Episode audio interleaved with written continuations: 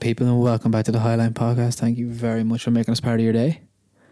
And we're back, sort of. We we had an We issue. encountered some technical we difficulties had earlier on in no we had technical. We came here on our usual schedule to make our early in the week show, and nothing really worked. No, I had Oh. no joy with anything. And we've good mics. We've good mics, laptop The is. laptop needs I'm not, I'm not going to call the laptop top of the range, but you know it's decent. It does the job. It, It has been doing the trick. It does the job. But nothing just seemed to want to work for us. But the only positive is it's a dreadful week of football. Like just just for for context, I'm currently looking at Fulham against Liverpool in the Carabao Cup semi final second leg, and I just watched Luis Diaz score a pretty pathetic shot against Burnley. Liverpool are winning again though. But they're winning again, and like they that's just keep winning. and it's a good place to start. I thought they were so impressive I think at the, weekend. I think the manner in which It was they went about the win. It was so impressive. professional. I mean, the first half. Look, they weren't their blistering selves the first half, but that's that's kind of a common theme at Liverpool at the minute. Don't forget they were playing a very good Oh, informed, team, Yeah. informed team, and everyone had doubts. We had doubts. Yeah, absolutely. I thought their defense could have been got at without Trent. I Thought the midfield could have been got at without Trent slotting in there, and I thought they wouldn't be able to finish. But I think it's an interesting question to pose to not just us but everyone out there, as to are we actually underestimating Liverpool's forwards? Oh, yeah, because the Salah has even statistically He's carried the ship so he's far. carried the ship in terms of goals. We've seen kind of we both agree to an extent. I think you like him more than me. That Núñez carries at least a rotational threat. Yeah, He's good, good impact kind of sub in terms of getting at tired defenders. He makes really good runs. In my opinion, he's a poor finisher. He's not a good finisher. He's not clinical. He was clinical the other day though. He was. He was Two chances, two goals, and they were good finishes both. Jota. Yeah, lethal. That was a. There was some. That was a great finish. Did you see what Carragher put up during the weekend on, on Twitter? Yeah, It, I- it was. It was a poll just for people who don't know. It was a poll basically four options on it, and it was, the question was who is Liverpool's best finisher. I, I assume he means of all time. Yeah, it has. Or it's. I think it was up the Premier League. Maybe era. the Premier League era. But anyways, the players of the options were Fowler, Suarez, Jota was one, but who was the, who was the fourth? Do you remember? was it Torres? Maybe Torres, someone like that. But anyways, Suarez, Fowler, let's say Torres and Jota. Poll results were Suarez number one, Fowler two, and then blah. Oh, and- actually, the other one was Salah. Salah was the other one. Salah was the other one. Anyways, Jota was the fourth, and Carragher chimed in again and said, basically his opinion was that Jota was the best finisher Liverpool had in the Premier League era, not the best player, but the best finisher.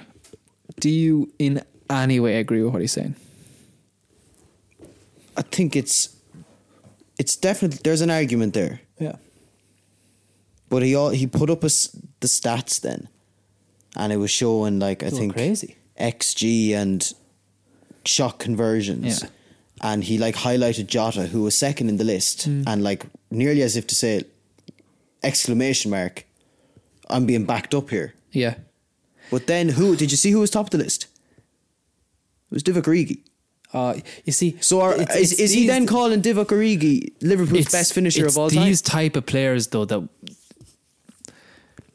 they come in against tired defenses and they're really good impact subs, so they don't play the whole game getting all these chances.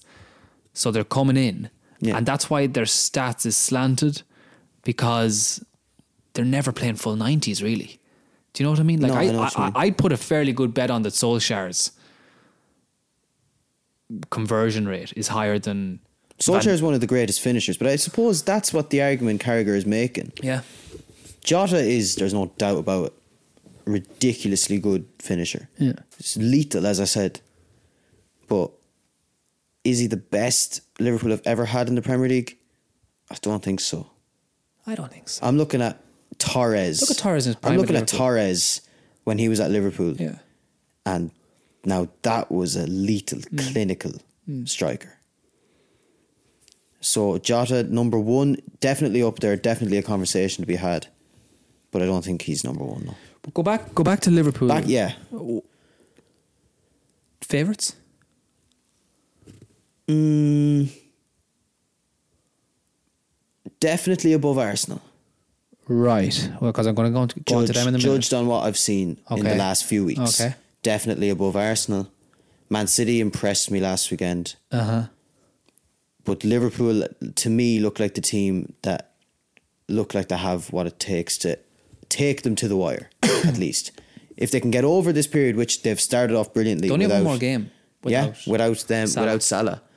Because I think are Egypt out? Even though, yeah, but even though Salah, He's injured, isn't he? he is, he's after picking up an injury, and that's worse than first feared. It Hmm. could be a month, and what's Trent a month as well. I still, based on what I seen the other night, I just I think they actually still have the firepower. The only thing in question we, we will talk about this more next week is they do have Chelsea next. It's a defense to be got at there. Statistically, the most informed team in the league right now. Yeah, Would you believe? I would, based on I know they've won the last four games on the trot. Yeah. And there's not a lot of teams this season. I remember talking back in October when Man United were the most informed team in the league, and we were saying, "The fuck's Where did going that on come there?" from? Yeah. So I think the league this season is so competitive, and teams can pick up points everywhere that it's actually very hard to go on a run Yeah. of on a winning streak, which could benefit Liverpool as well because City mightn't be able to pick up that crazy winning streak that they always go on. Yeah. But Liverpool, I was very impressed with how they fared against Bournemouth. The finishing, the general play in that second half. They didn't give Bournemouth didn't really have a chance. So the midfield were good, the defence were good, the forwards are scoring. Hmm. They still have Alisson in net. Hmm.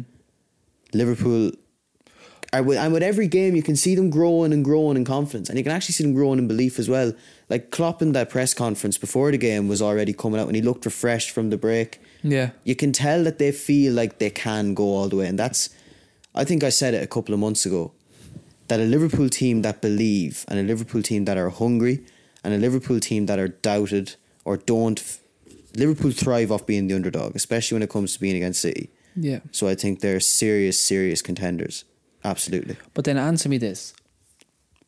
Liverpool had a very good, convincing win away at Bournemouth. Arsenal had a very good, convincing win on the scoreboard at home to Palace. yeah Why did you open with you would without a doubt have Liverpool higher favourites than Arsenal? I watched Arsenal against Palace What did you think? 5 0 in any game is impressive Hmm. and it's convincing. But if you actually looked, watched them, I didn't think they could have scored 10 if they wanted. Arsenal. Well, not if- even if they wanted. I'm sure they wanted to. Arsenal of last season scores seven or eight there. Palace Were were Palace so bad. bad? Palace were so poor. They set up so poor.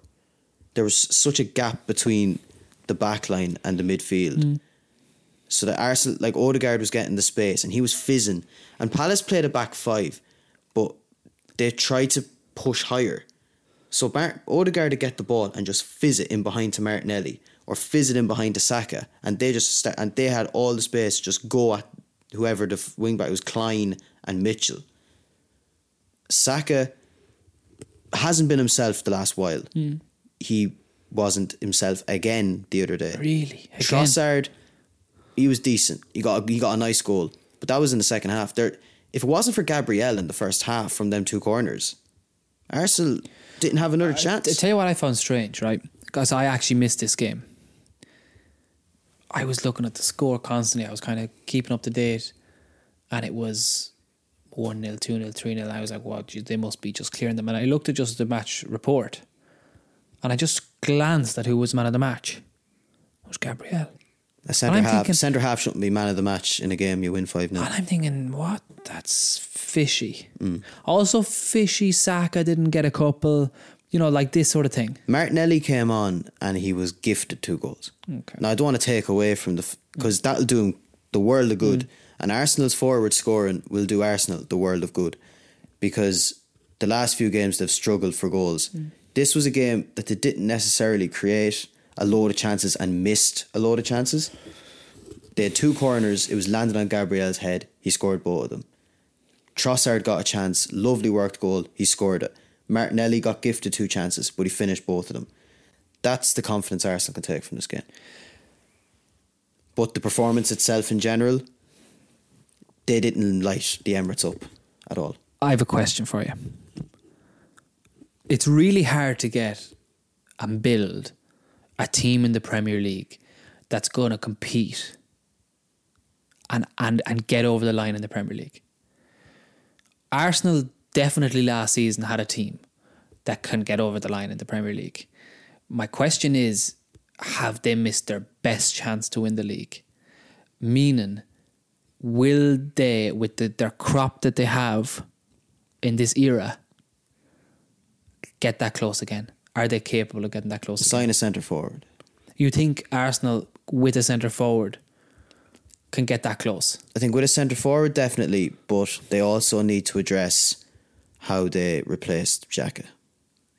I think that's hurting them a lot more than they realise. Because they went from having a six and eight, a ten, to a six and two tens, essentially with Havertz Yeah. and Odegaard. They're they're like a hybrid of an eight and a ten. I don't know how to describe it. Well, Odegaard came in from as a striker. It's like it's like an eight and a half. Hmm. The two of them are playing, and it's not working in my opinion. right. To Do you not think Rice is good enough? Rice definitely is good enough, but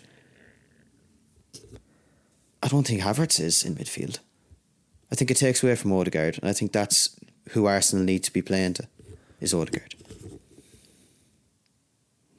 How I'd look at it. I don't think they've adequately replaced Jack. I think Jack was more important to that team last year than anyone realizes. So you think, with, but would you think with a striker they can? I think with a striker they can, because they're missing chances, and they're not clinical enough. Jesus is not clinical enough. I was actually I was going to tweet out, but I felt I couldn't because they were winning five 0 But Jesus, I was going to say Jesus got more offsides this game than goals all season because I was just watching him.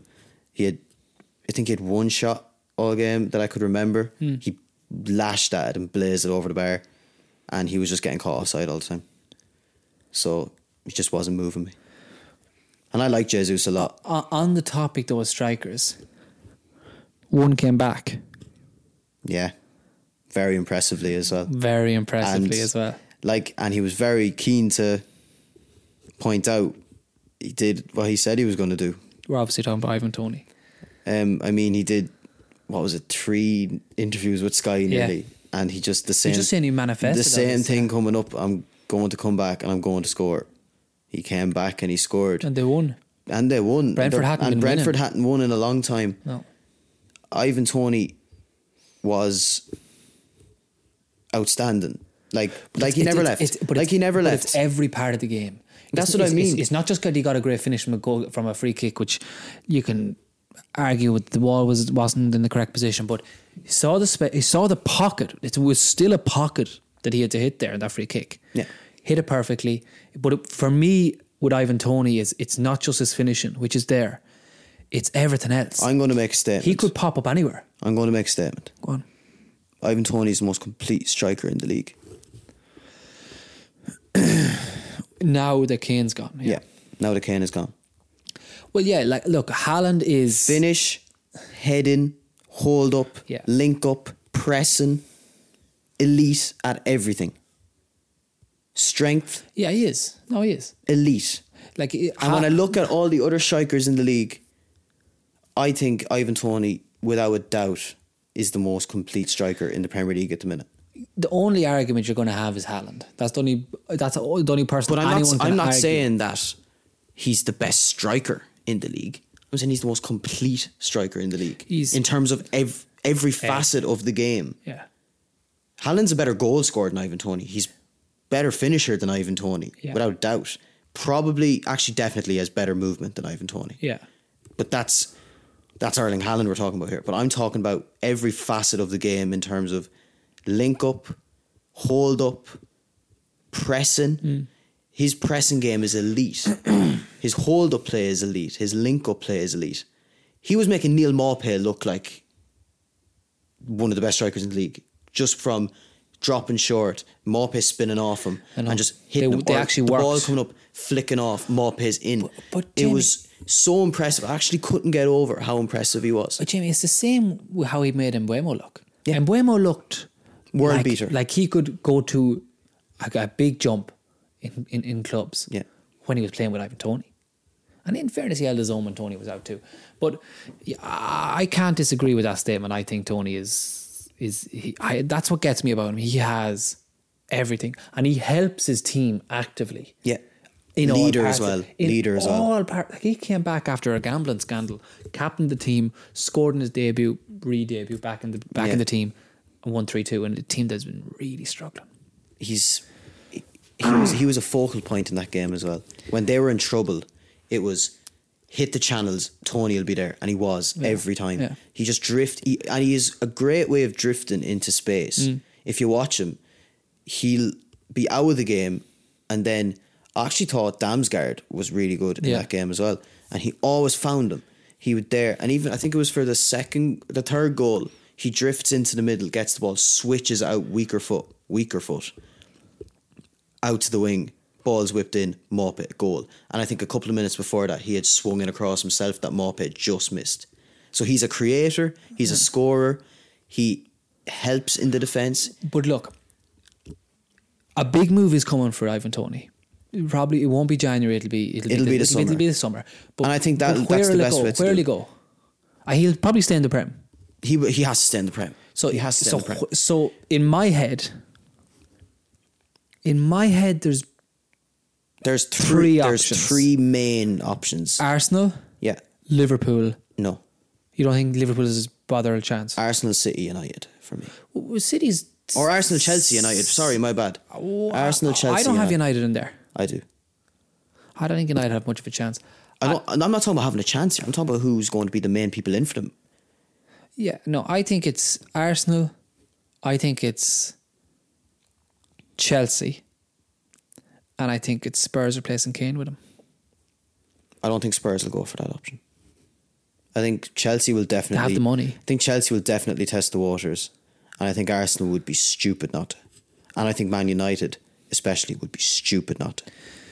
Whether he goes there is another question. Oh, look, he, he would improve every team Every team that we've just named there. every team, yeah, definitely, You know, he'd improve every team in the league, maybe except Man City. yeah. But that's that's I think it has to be Arsenal,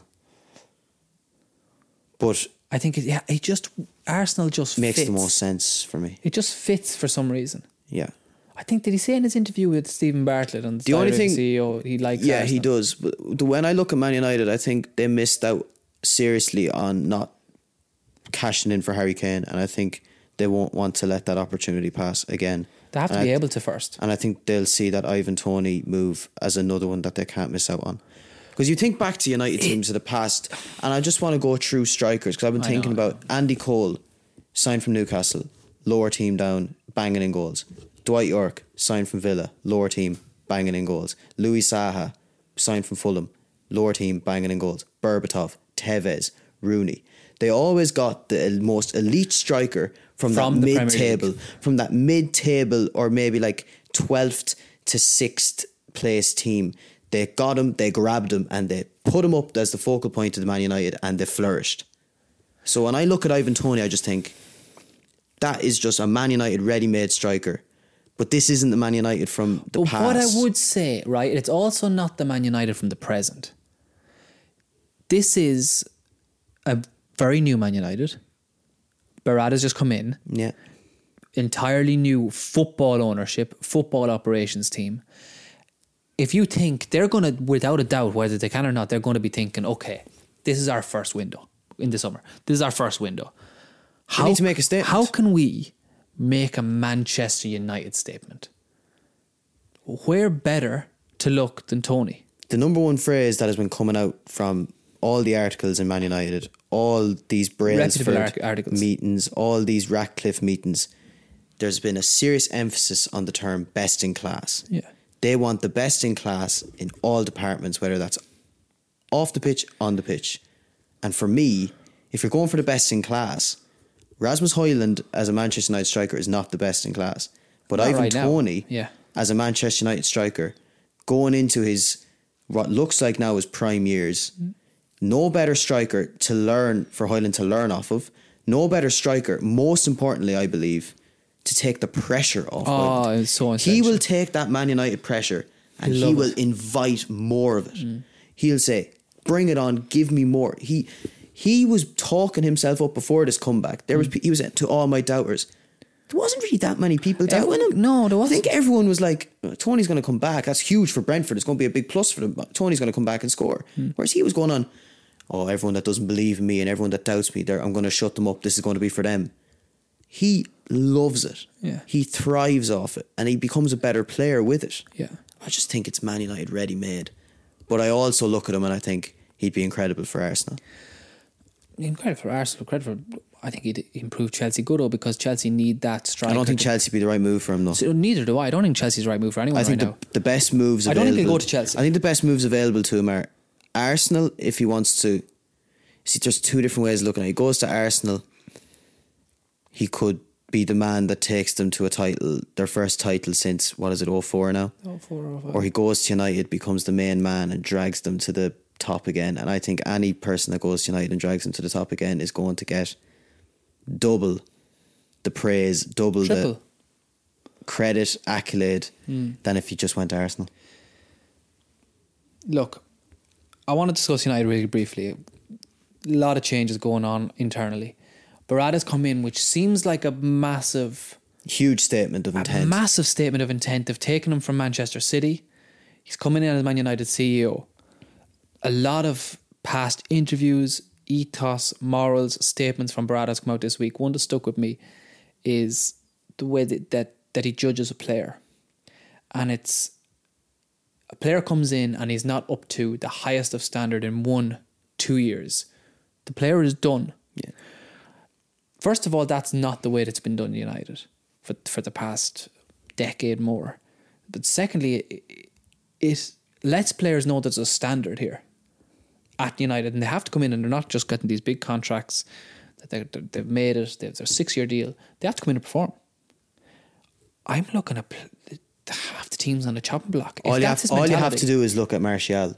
It was just announced today that he's out for 10, 10 weeks, weeks, yeah. for a surgery that's come out of nowhere on a groin issue that he's been that's been niggling at him. yeah, That's summer window, he was injured, couldn't move.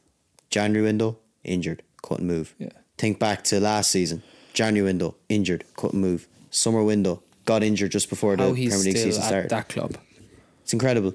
And he's just picking up another two and a half million quid before he heads off for free in the summer, probably to a Saudi team Probably to, to Saudi double his wage. Yeah. So what's your thought on Berrada? I think it's and the whole the whole initial month of Ratcliffe. rapid, slick, quick appointment. And that is not something you associate with Man United. No leaks. No leaks. Mm. It was done quick.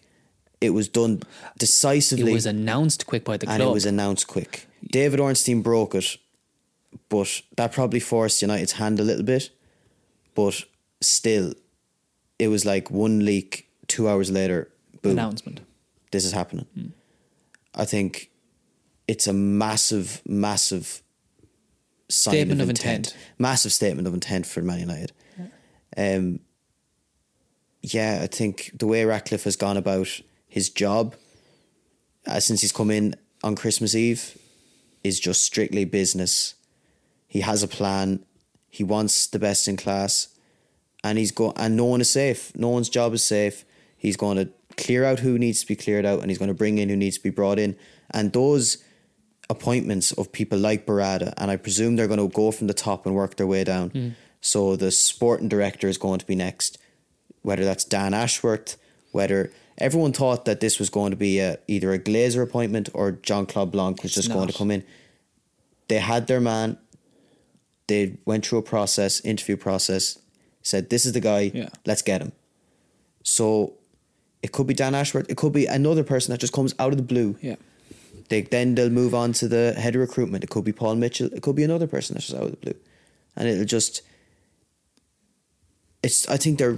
It's really, really positive for Man United how they're going about their business. Definitely, It really is. but I think it's also important to that Man United fans they'll have to manage expectations too. And for a fan base that have been so patient over the last 10 years, it will be hard to push more patience onto them. Hmm.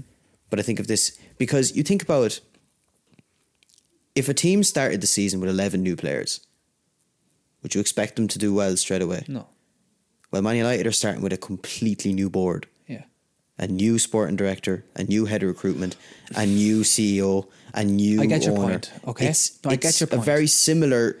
Not a carbon copy. 11 players have to go out and not play much with each other and have to play together. These guys have to come after not working with each other and try construct a team, try construct a club, try construct a mentality, and they're not going to do that in a year or two years.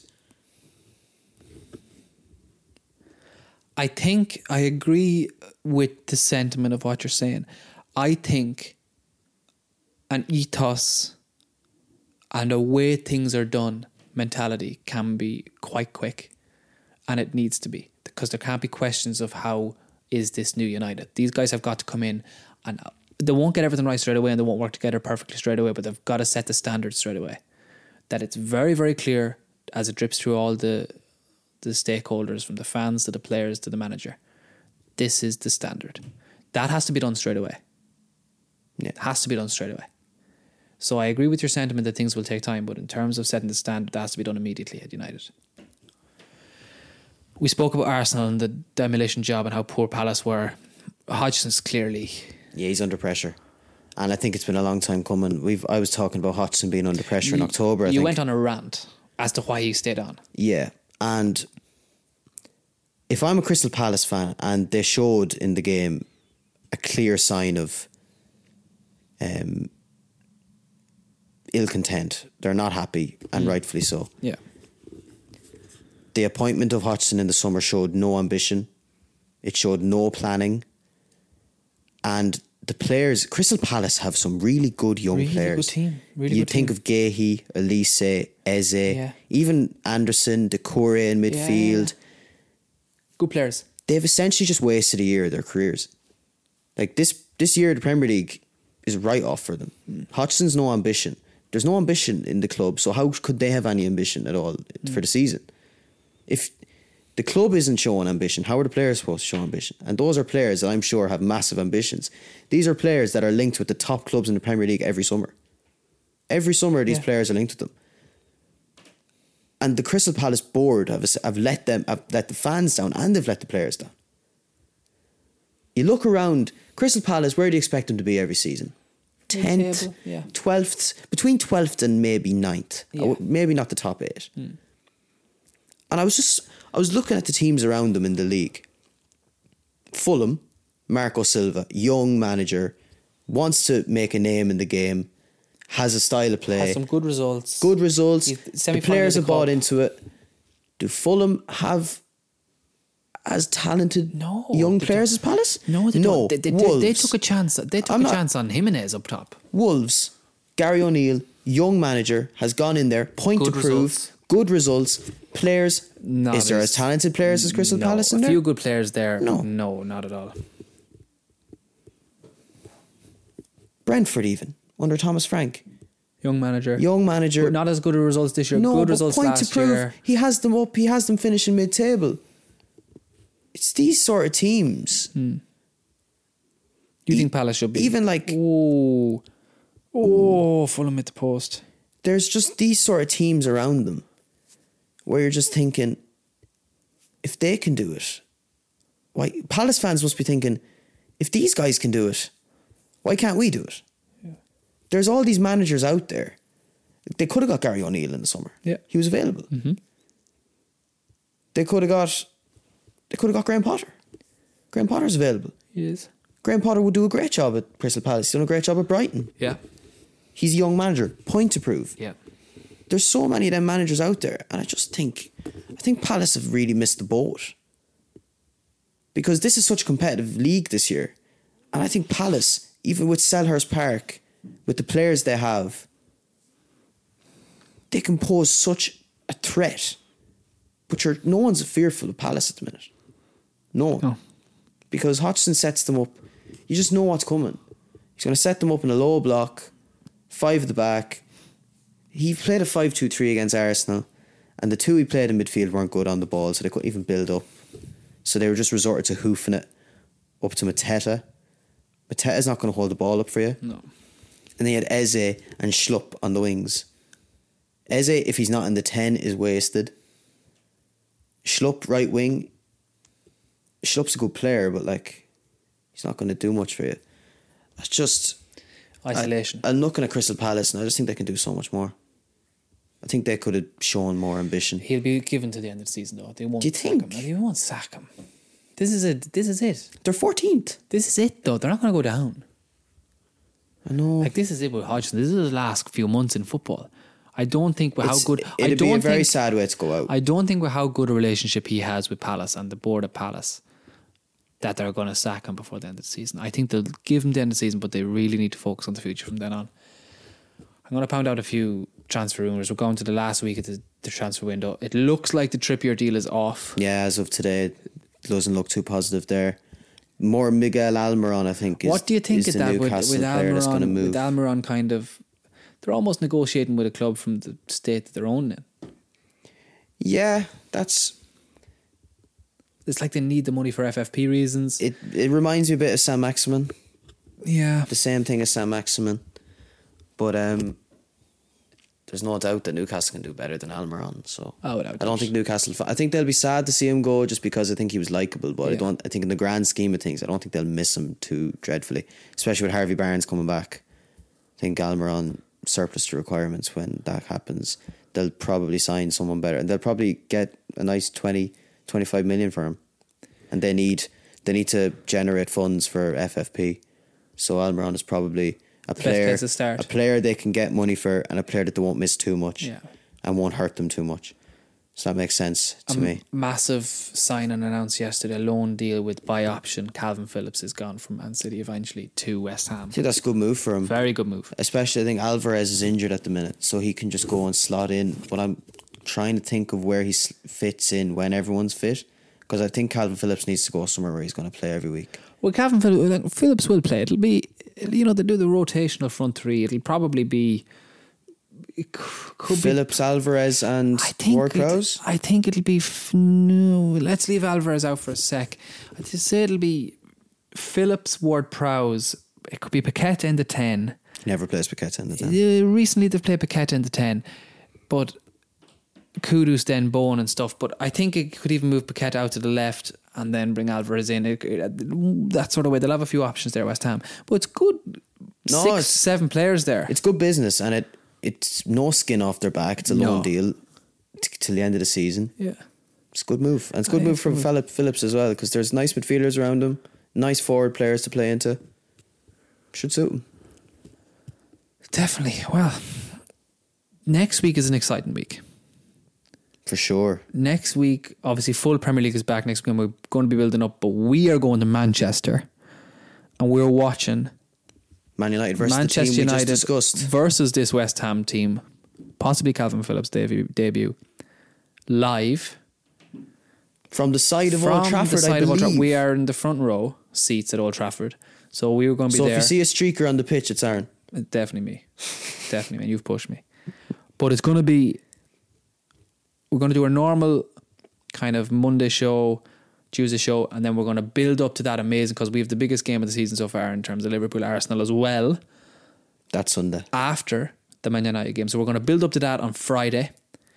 We're going to do a podcast live, not live. We're going to film We'll it, film it in, over. in Manchester, reviewing that whole weekend of football. So the Saturday before, but also the Super Sunday.